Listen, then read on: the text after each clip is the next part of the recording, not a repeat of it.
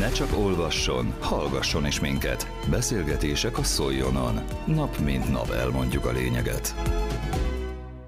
Lakossági fórum keretében mondhatták el a legfontosabb helyi problémákat a Szolnoki Indóház és a Gőzhajó utca környékén élők. A felvetéseket Molnár Iván, a térség önkormányzati képviselője hallgatta meg. Vele beszélgetett a helyszínen Hartai Gergely. Miről szól a mostani alkalom? Az én körzetem az nagyon nagy. Az itt a Horag utca, akkor a Indóház utca, sőt még lentebb levő utcák is hozzám tartoznak egészen a Tompa Mihály, Ányai, meg jó pár utca, egész le az ipari parkig. Ez nagyon nagy terület, ezért hét helyen szoktam lakosságit tartani, hogy a helyi problémákat megbeszéljük. Itt is erről van szó, ez annyival különlegesebb most, ilyen tartottam már máskor is, hogy nem zárt helyen tartjuk, és ott beszéljük meg problémákat, hanem ez volt a kérés, amit én örömmel vettem, az időjárás is olyan, hogy kint tudunk lenni, hogy kint a helyszínen beszéljük meg a lakosságnak a problémáit. Itt például a játszótér, a játszótörténeti területek, és gondolom, hogy itt fák egyebek. Tehát itt meg fogjuk beszélni, hogy parkolással milyen problémák vannak, melyik fa van útba, hol van gaz, mit kell eltakarítani. Tehát ezek általában a szokványos problémák, ami ilyenkor fölmerülnek.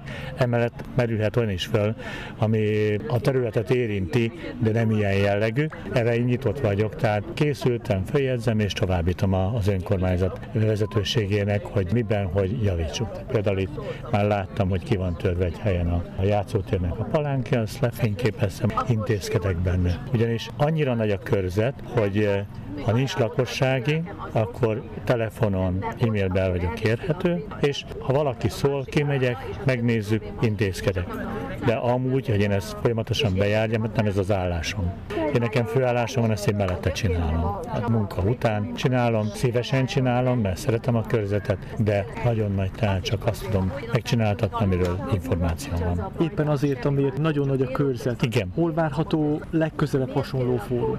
Nincs két hete, hogy tartottunk a csaló közben. Pont amiről az előbb itt említettem, ott drog probléma, tehát nagyon nagy a drogozás és lopások száma miatt rendőrséggel karöltek, csináltunk egy nagy lakossági fórumot, ott egy 30 ember volt, mindenki elmondhatta a problémát és kerestük a megoldást, amit szerintem meg is találtuk, mert visszajelzés az, hogy csökkent, meg az árusítás is csökkent a területen. Tehát ezt próbáljuk elérni, és ugyanez van, tehát most eh, hol lesz a következő? Sürgőségi szempontok alapján lehet, hogy Gyökérúton, TVM-nél, kórháznál, tehát ezek azok a helyszínek, mert úgy szoktuk, hogy TVM, Gyökérút a cukorgyár miatt, akkor utána a kórházan, a kórház környéki probléma, és rendszeresen szoktunk kint a motorúton tartani, akkor szoktunk tartani lakosságit a csaló közön, illetve a Dúsznál az iskolában szoktuk tartani, nem itt. Most ez egy új helyszín. Lakossági fórumot tartottak az Indóház és a Gőzhajó utca környékén Szolnokon. Molnár Ivánnal, a térség önkormányzati képviselőjével a helyszínen beszélgetett Hartai Gergely. Közélet, politika, bulvár. A lényeg írásban és most már szóban is. Szóljon a szavak erejével!